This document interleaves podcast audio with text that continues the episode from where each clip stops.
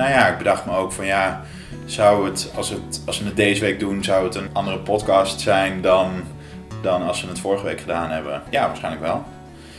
Maar dat, dat mag.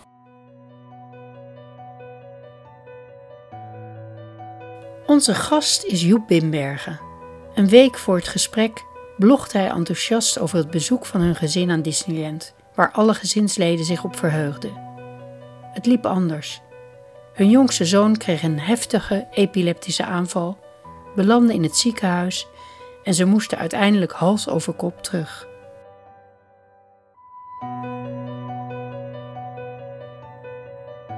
We spreken Joep over de combinatie van levend verlies en trauma, over hoe professionals steunend kunnen zijn en hoe het daarin soms misgaat, en over hoe ze het als gezin samen redden. Dit is de 27e aflevering van de podcastserie Levend Verlies. Ik ben Edith Raap. Ik geef les in ouderbegeleiding aan de Hogeschool Utrecht en doe promotieonderzoek naar levend verlies. Ik ben Minke Verdonk. Ik ben moeder van een zoon met een lichamelijke beperking en ouderbegeleider. En ik ben Irene Sies. Onder de naam Gewoon Irene blog ik over de alledaagse dingen in mijn leven als moeder van vier kinderen. We maken samen een podcast over levend verlies. We voeren gesprekken met ouders, naasten en zorgverleners. Levend verlies. Steeds terugkerende gevoelens van verlies, verdriet en rouw van ouders met een kind met een beperking of chronische aandoening.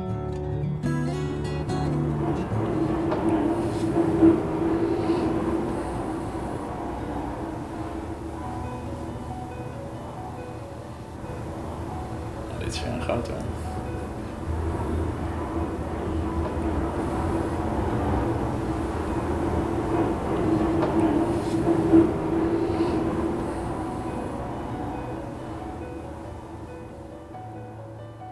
Ja, daar liep ik al een hele tijd mee in mijn hoofd. En uiteindelijk wist ik wat het moest worden. Eh, en toen kreeg ik voor Vaderdag een intakeafspraak voor een tatoeage.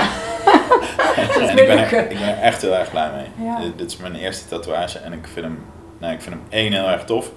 En ook heel bijzonder. Wat kan je even voor de luisteraars vertellen wat voor tatoeage je hebt? Ja, ik heb een tatoeage laten zetten op mijn linker onderarm met alle vijf onze initialen. En alle vijf is eh, eh, mijn eigen eerste letter, mijn vrouw's eerste letter eh, en onze drie eh, kids. En eh, voor mij is het in die zin heel bijzonder dat het eh, nou ja, afgelopen periode heel erg versterkt het gevoel van een soort team effort. En daarmee de band eh, met ons vijven. Nou ja, die staat nu op mijn onderarm.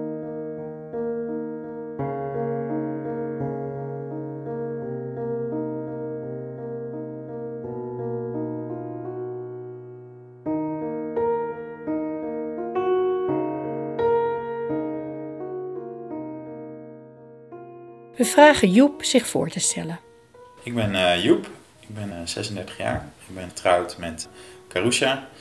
Wij wonen samen in eh Spaardam eh, met eh, onze drie kinderen. Eh, Lilou van eh 6, Foof van eh 4 en eh, onze jongste eh, Mathies van 3 in januari. En we, we praten hier met jou vanwege Mathies. Kan je iets over Mathies vertellen? Ja, eh Mathies is eh, geboren met een eh, zeldzame aandoening die tubereuze sclerosecomplex heet. Daarbij groeien er eh, goedaardige tumors in verschillende organen. En in zijn geval werd dat in de zwangerschap in de 24e week gezien. Een tumor in zijn eh, hart. In de week die volgde werd op een bepaald moment een tweede tumor gezien onderin het hart. En nou ja, dat bevestigde met zo'n 99% zekerheid de diagnose tubereuze sclerose. En toen, eh, nou ja, toen is ze eigenlijk een soort achtbaan gaan rijden die, nou ja, die nog steeds rijdt. En eh, grote loopings en kleine loopings eh, maakt. En toen zijn er een aantal verschillende afwegingen gemaakt. Maar de belangrijkste afweging is gemaakt om in ieder geval niet voor geboorte in te grijpen. eh, ofwel operatief of met speciale medicijnen. Maar wel om hem geboren te laten worden in Leiden. Waar ze indien nodig direct operatief na geboorte in konden grijpen. Daar is hij uiteindelijk in een ontzettende spoedzetting geboren. Met eh, ook nog een loslatende placenta. En eh, nou ja, toen was Mathies er. Eh, nou, hoeveel weken zwangerschap was dat? uiteindelijk met 37 weken. Dus qua duur, prima, prima duur. Mhm. We wisten dat dat hart het zwaar ging krijgen na de geboorte. Dat gebeurde ook. En er is direct gestart met speciale medicatie die gebruikt wordt bij tuberose sclerose. Om de tumors te laten slinken. Of in ieder geval de groei te stoppen. En die medicatie staat hier nog steeds op. Dat als een soort onderhoudsmedicatie. Maar jullie hebben dus ruim tien weken zwangerschap gehad, waarbij jullie wisten Ja. wat er aan de hand was. Ja, nou, helemaal in het begin heb je dan nog het moment dat je kan kiezen voor een vruchtwaterpunctie om de diagnose te bevestigen. En je hebt, nou ja, technisch gezien nog de mogelijkheid om de zwangerschap af te breken. Nou ja, uiteindelijk onze redenering was dat de aandoening sclerose zo breed is in uiting dat je het als ouder zelf kan hebben zonder dat je het merkt. Eh, en aan de andere kant van het spectrum zit eh, volledig zorgafhankelijk met ontwikkelingsproblematiek, gedragsproblemen en alle zorgen van dien. Dus in die zin omdat er in zijn hoofd in de zwangerschap via de echo nog niks gezien werd. Hoofd is een andere belangrijke uiting, de hersenen. Hebben we toen de afweging gemaakt van, nou ja, we gaan het aan. Mathies komt, Mathies mag er zijn. En we hopen dat we aan de lichte kant van, eh, van het spectrum zitten. En dat, eh, nou ja, vrij snel na geboorte eh, werden de tumors in zijn hoofd eh, op MRI-beeld gezien. En ehm, nou goed, in het geval van Mathies werd er na enkele dagen werd er al epilepsie gezien op EEG-beeld, nog niet aan de buitenkant. En eigenlijk ook vrij snel de eerste voortekenen van een heftig epilepsie-syndroom syndroom van West. Zo heftig. Ja, Want hoe was dat? Jullie hadden een, een hoop ja, hè, dat je aan de goede kant van het spectrum zat. Je, Ja. je, je komt in een rollercoaster waarin je denkt, ja. dat lijkt er niet op nu. Nee, leek er allerminst op. En het ging eigenlijk alleen maar slechter. Want zijn hart had het heel zwaar. En dus was er eh, constant monitoring nodig. En dus waren we constant op IC. Met alle toetsen en bellen. Dat hoofd ging niet goed. En uiteindelijk ging het daarmee met ons ook helemaal niet goed. Ik, nou ja, ik heb heel erg snel aan de bel getrokken voor mezelf. En gezegd van ja jongens, ik, één, ik, ik red dit niet. Ik stond in Leiden en ik zocht in de parkeergarage iedere dag naar mijn auto. En dan zocht ik minimaal drie verdiepingen af. Gewoon omdat ik niet meer wist waar ik hem geparkeerd had. En ik ging voor drie verschillende dingen naar de winkel en ik wist niet waar ik mee thuis kwam. Nee, dat is een periode geweest waarvan ik ook gewoon een heleboel niet weet.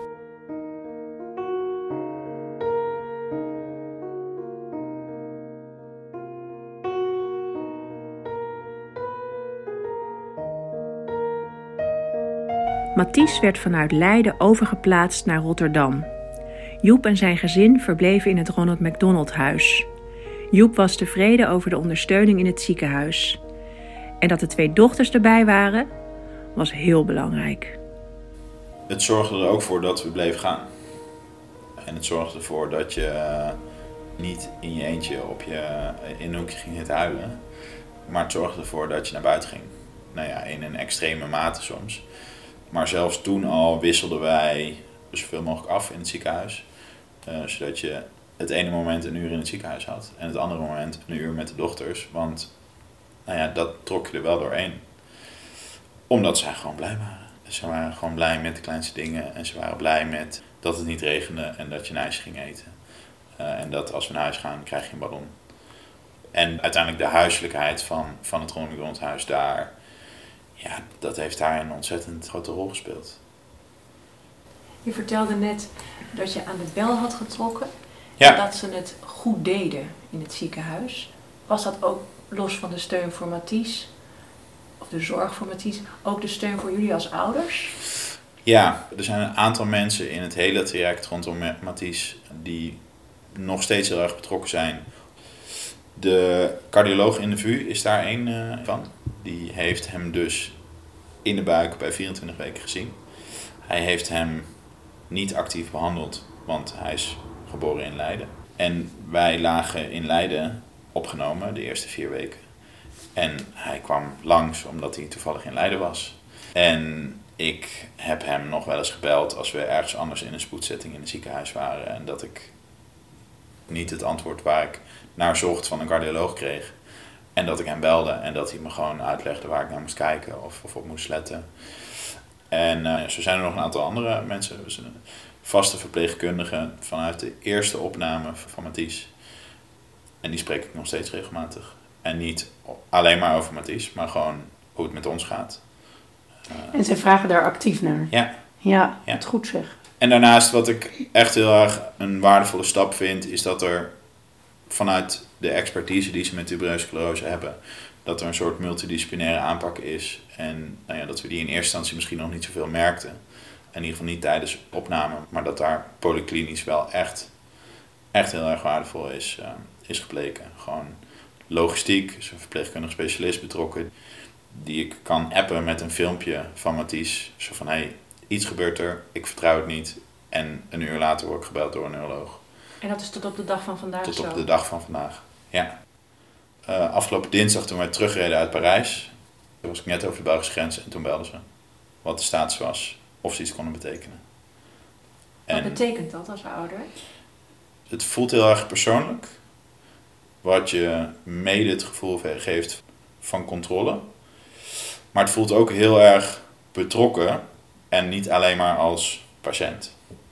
Het geeft me echt het gevoel dat ze het echt, nou ja, echt van belang vinden dat het goed gaat met Mathies en met ons. En dat is, nou ja, dat is uiteindelijk heel erg prettig. En dan niet omdat ze het, niet alleen maar omdat ze het een interessante casus vinden. Want dat is het uiteindelijk ook gewoon. Mathies is wel eens onthaald in de VU op de cardioafdeling uh, door een andere uh, cardioloog als uh, de VIP van dokter Knoppen. Zo jong en dan een VIP.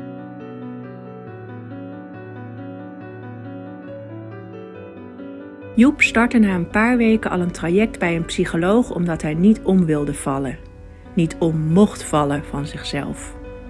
De eerste periode was chaos. De eerste, en... periode was overleven. Ja. Uh, eerste traject met mijn psycholoog was gericht op stress verminderen. En naast stressklachten kwam ik ook in de situatie nou ja, dat mijn gebruikelijke copingtechnieken, en die zijn analytisch en die zijn informatievergarend, dat die niet werken in een situatie waar je geen grip op krijgt, waarin de toekomst onzeker is en waarin je een heleboel kan lezen en luisteren en horen, maar waarin je dat niet helpt om controle te krijgen. De tweede keer, en dat was eigenlijk ongeveer een jaar later, denk ik, ging het weer een stukje beter. In ieder geval met mij. Ik was nog niet helemaal beter, ik was nog niet weer helemaal aan het werk. Maar ik zat op het punt dat ik het voor mezelf belangrijk vond dat ik niet direct hoe het met mij ging meer wilde laten afhangen uh, van hoe het met Mathies ging. Een beetje gezocht en uiteindelijk bij een, bewust bij een andere psycholoog terechtgekomen. Omdat ja, degene die ik het eerste traject had was, een goede klik, man, to the point. En dit voelde als iets meer zoekend naar een bepaalde richting.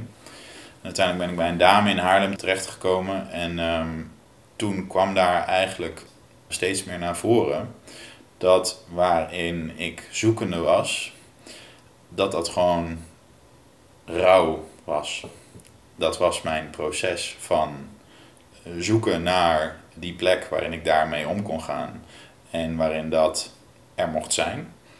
Op een gegeven moment raadden ze mij aan om eens wat te gaan lezen. En dat was in eerste instantie met een beetje theologische inslag.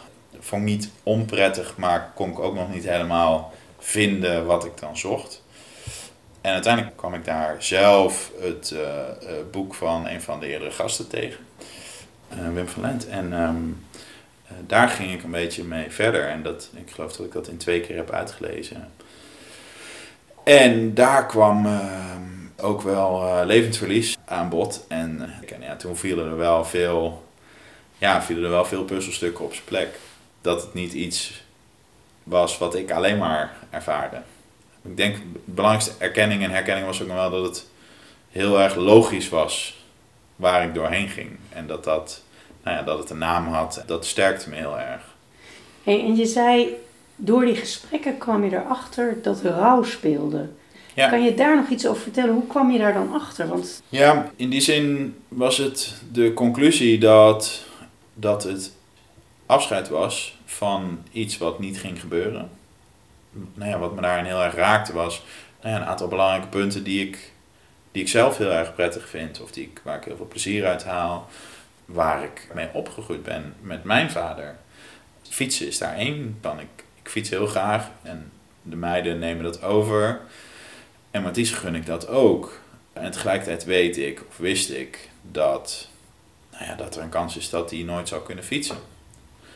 En dat heeft me in het begin heel erg lamp gelegd. De eerste fase dat ik daarmee bezig was voor mezelf.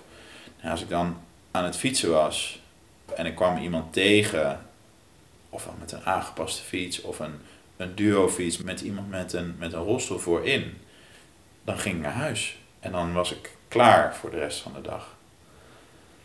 Omdat me dat zo raakte, dat beeld, wat zo anders was als wat je, nou ja, wat je voor ogen hebt en wat je hoopt. Het beeld om dat niet te kunnen doen met hem deed heel erg veel pijn, ja. En doet nog steeds pijn.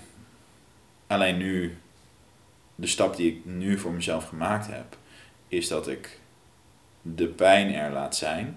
Dat het nog steeds kan raken, dat ik er nog verdrietig van mag zijn als iets niet kan.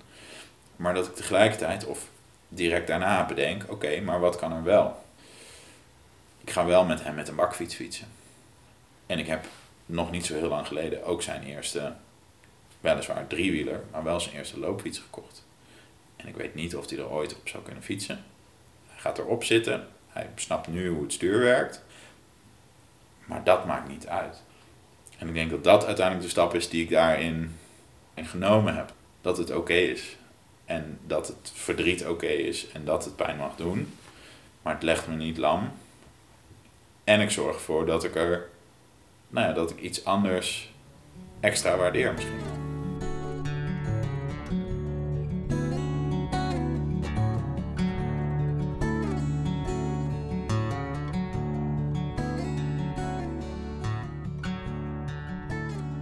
Je zegt dat heeft een tijd geduurd voordat ik daar kwam. Maar toen was Mathies anderhalf of nog niet eens. Nee. En dat is voor veel andere ouders die wij spreken, is dat echt ongelooflijk jong. Waarom is dat bij jou zo vroeg? Ik denk allereerst omdat ik graag controle heb. Ik vind het prettig om de dingen in handen te hebben. En ik vind het prettig om te weten wat er gebeurt. En ik denk dat dat een voornaam deel is dat ik daar relatief snel mee bezig was. Omdat ik controle wilde hebben waar mogelijk op mijn leven en op het leven waar we zelf in stonden. Ja. Wat ik me afvroeg, eh, je vertelde net de confrontatie van de, eh, dat, dat Mathies misschien niet gaat fietsen. Dat heeft heel erg te maken met het feit dat hij een aandoening of een beperking heeft. Maar dat jullie hals over kop in Parijs in een ziekenhuis belanden, heeft niet te maken sec met dat hij een beperking heeft, Nee. maar specifiek met zijn epilepsie. Ja. Zien jullie dat ook zo als dat het twee aspecten zijn? ja, het zijn twee aspecten. Met de kanttekening dat het uiteindelijk wel het een komt door het ander. En het is allebei Mathies. En ik denk, ja, het ene is gewoon trauma. De situatie zoals afgelopen weekend is, is puur trauma. En eh, voedt angst, maar niet zozeer angst voor de beperking of de ontwikkelingsachterstand. De angst van bijvoorbeeld afgelopen weekend en vergelijkbare situaties, want eh, Meerdere keren mee. meerdere keren, ja, dit was niet de eerste keer. Dit was, nou ja, ik denk in het afgelopen drie kwart jaar de derde keer in deze hoedanigheid. Maar ook opnieuw wel van een ander, ja, wel echt van een ander niveau. Ik denk niet dat ik hem eerder zo dicht bij het randje heb gezien. En dat voedt heel erg de angst om, nou ja, om, om hem gewoon te zien overlijden.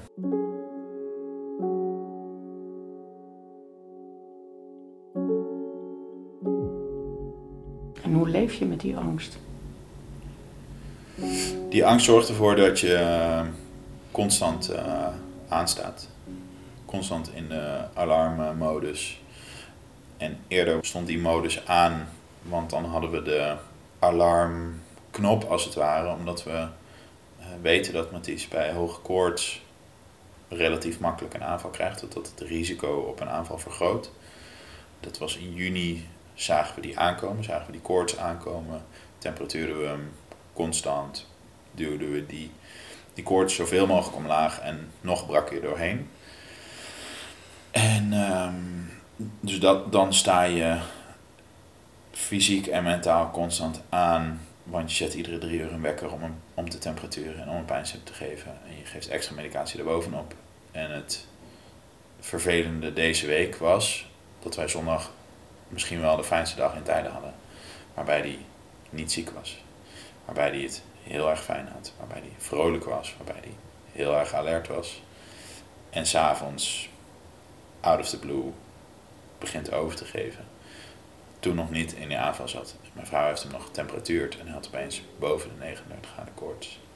En ze ziet hem zo die aanval inglijden. En dat zeg ik oprecht. Ik weet nog niet hoe dat moet. Nee. Want dat betekent dus nu in mijn hoofd dat er geen aankondiging is. En is dat ook levend verlies? Voor mij is dat meer het feit dat ik daardoor afscheid neem van iets wat ik heel graag doe. Het feit dat ik daardoor zeg, oké, dit betekent dus één op één in mijn hoofd is de conclusie, we kunnen niet meer naar het buitenland met z'n vijf. We reden zaterdagochtend met heel veel vertrouwen naar Parijs toe. En we zeiden nog tegen elkaar, het is twee jaar geleden dat we in het buitenland waren. Maar het is heel lang geweest dat wij tegen elkaar zeiden, we gaan niet naar het buitenland. Want ik wil niet het risico lopen dat je in een buitenlands ziekenhuis met hem terechtkomt. En we reden met zoveel vertrouwen naar Parijs toe. En we durfden het gewoon aan. En nu, ja, dat is gewoon klaar nu. Ik weet niet wanneer ik dat weer durf. En dat is, dat is rauw. Dat doet gewoon pijn. Omdat dat precies die dingen waren, zowel met Mathies als zonder Mathies, de dingen waar we heel erg blij van werden. Ja.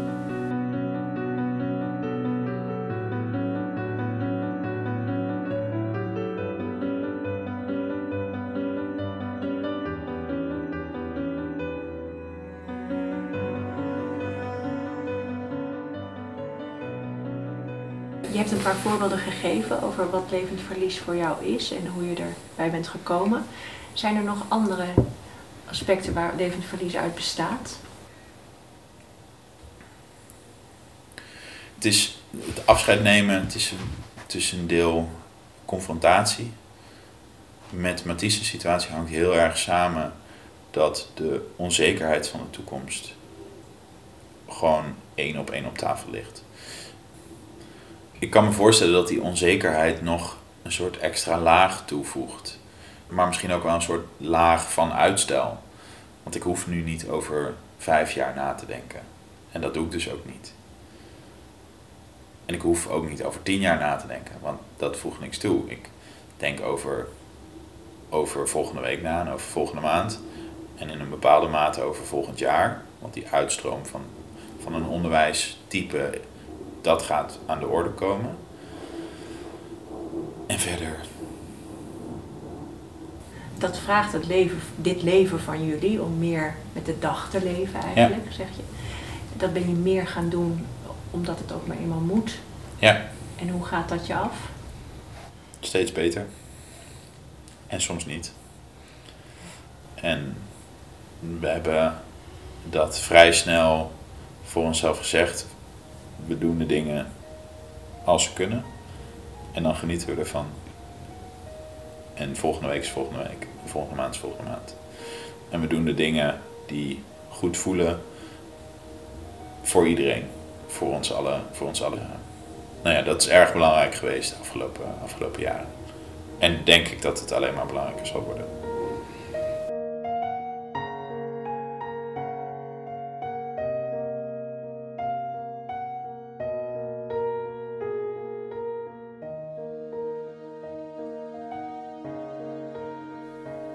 We vragen Joep of hij veranderd is. Als ik nu naar mezelf kijk, durf ik hardop te zeggen dat ik, nou ja, zonder dat met arrogantie of wat dan ook, dat ik de beste versie van mezelf tot nu toe ben. Daardoor Eén, omdat ik er sta, omdat ik er beter uit ben gekomen. Maar uiteindelijk is SEC mijn doel geworden om voor Mathies te zorgen. Dat is waar het om draait. En de rest is, als het moet, dan is de rest bijzaak.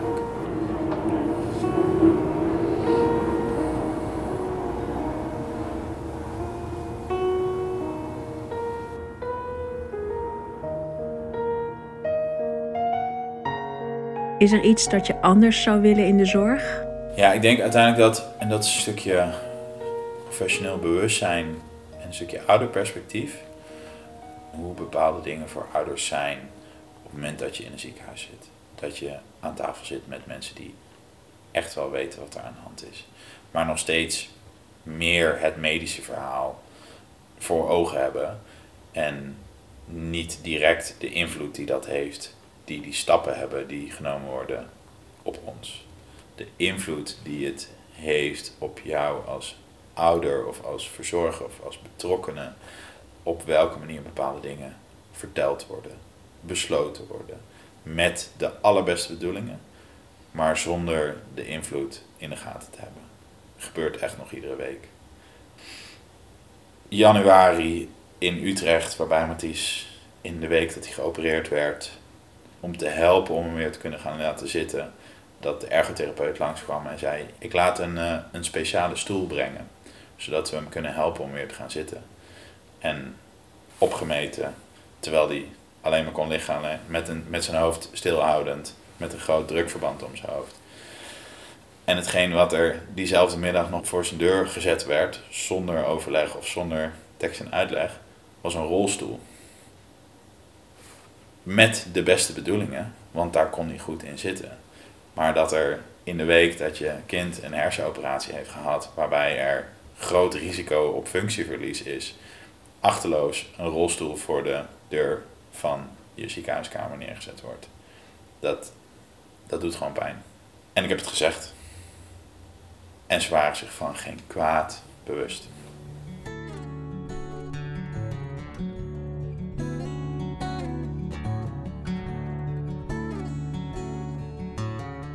En wat moet er dan gebeuren? Er is geen handleiding. Maar ik denk dat het bewustzijn van het feit dat een bepaalde beslissing of behandeling ook in je toekomstbeeld een plaats heeft. En alleen al dat bespreekbaar zouden kunnen maken, of het gewoon zeggen, dat dat al een hele grote stap is. Kan je dat concreter maken? Mathies gaat sinds kort naar de vroegbehandeling, therapeutische peutergroep van Heliomare. En tijdens de intake werd eigenlijk, zoals bijna altijd, met de beste bedoeling gezegd: hey, over een aantal maanden moeten we na gaan denken over uitstroommogelijkheden als hij 4 wordt. Want er zijn lange wachtlijsten. En daar kwam bij in diezelfde regeltekst. Want van de therapeutische peutergroep stroomt maar ongeveer 5% uit naar regulier onderwijs. Nou, dat is top. Dat doet gewoon pijn. Ook al weet je dat hij van een regulier kinderdagverblijf naar een specialistisch kinderdagverblijf is gegaan. Ook al weet je dat hij een ontwikkelingsachterstand heeft door zijn epilepsie. Dat zijn niveau, afhankelijk van de focus, uh, ergens tussen de 1 en 1,5 ligt. Je hebt echt al wel bedacht dat de kans dat hij naar regulier onderwijs gaat niet zo groot is. Maar om dat op dat moment volledig uit de context van het gesprek over onderwijs even geserveerd te krijgen, ja, die legde mij lam. Want het haalt alle hoop weg. Ik weet niet eens of het puur hoop is op dat moment. Het is niet dat ik hoop dat hij naar regulier onderwijs gaat. Sterker nog, ik reken er niet op. Het is niet dat ik daar nog niet ben. Maar het op die manier, terwijl het over iets heel erg anders gaat, zo in je gezicht gepresenteerd te krijgen, ja, dat doet gewoon, dat doet gewoon pijn. Omdat het heel erg bevestigend is en op dat moment heel erg confronterend. Ja, het is een soort onnodige confrontatie. Precies, ja. Zo'n rolstoel in het ziekenhuis, terwijl je hem wil helpen met zitten, Ja, waarom breng je een rolstoel bij ouders die bang zijn dat hun kind zo zorgbehoevend is dat hij niet zelf kan lopen of zitten? Dat is zo onnodig. Maar wel onnodig veel pijn.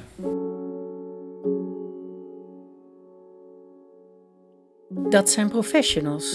Hoe zit het met mensen uit je omgeving? Wat is een fijne manier hoe iemand uit jouw omgeving heeft gereageerd? Het zit soms in kleine dingen. Je hebt mensen die zeggen: Als er iets is wat ik voor je kan doen, laat me weten. En je hebt mensen die zeggen: Ik zie je morgen, dan drinken we een biertje. En precies die andere kant, want als je het heel erg moeilijk hebt op een moment, welk moment dan ook, dan is de stap om iemand die zegt: Joh, als ik iets kan doen, dan bel je me. Die bel je niet. Want die snapt niet wat er aan de hand is. En die snapt niet hoe groot de stap soms is om dan de telefoon te pakken en te bellen. En heb je iets voor op het tegeltje? Onze tegeltjes uh, zijn uh, denk ik heel erg simpel. En dat is de, de lessen die wij geleerd hebben. En dat is enerzijds dag voor dag en week voor week. Maar ook dat alles relatief is. Ik zie opeens een tegeltje met jouw tatoeage voor me. Weet je, dat vind ik ook een hele mooie, mooie tegel. Ja. Een soort samen komen we door. Zoiets. Ja, ja, ja. Nee, dit is ja. wel... Uh, ja, dat is precies wat het uh, wel is, ja.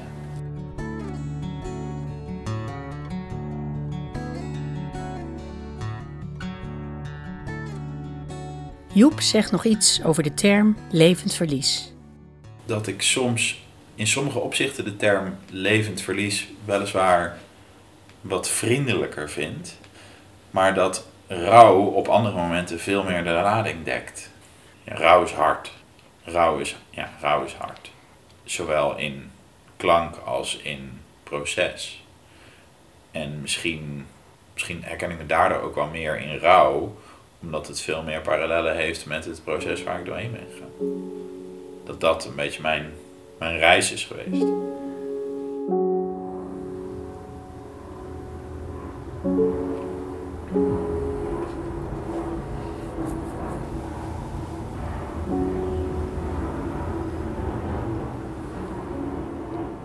Dit was Joep Bimbergen, aflevering 27 van de podcastserie Levend Verlies. Volgende keer spreken we met Sascha Duif, GGZ-psycholoog, infant mental health deskundige en mindful parenting trainer. Tot dan! Elke twee maanden op de laatste zondag van de maand een gesprek over levend verlies. Abonneer je op onze podcast en kijk ook eens op onze website levend-verlies.nl. We zijn ook te vinden op Facebook en Instagram. Bedankt voor het luisteren.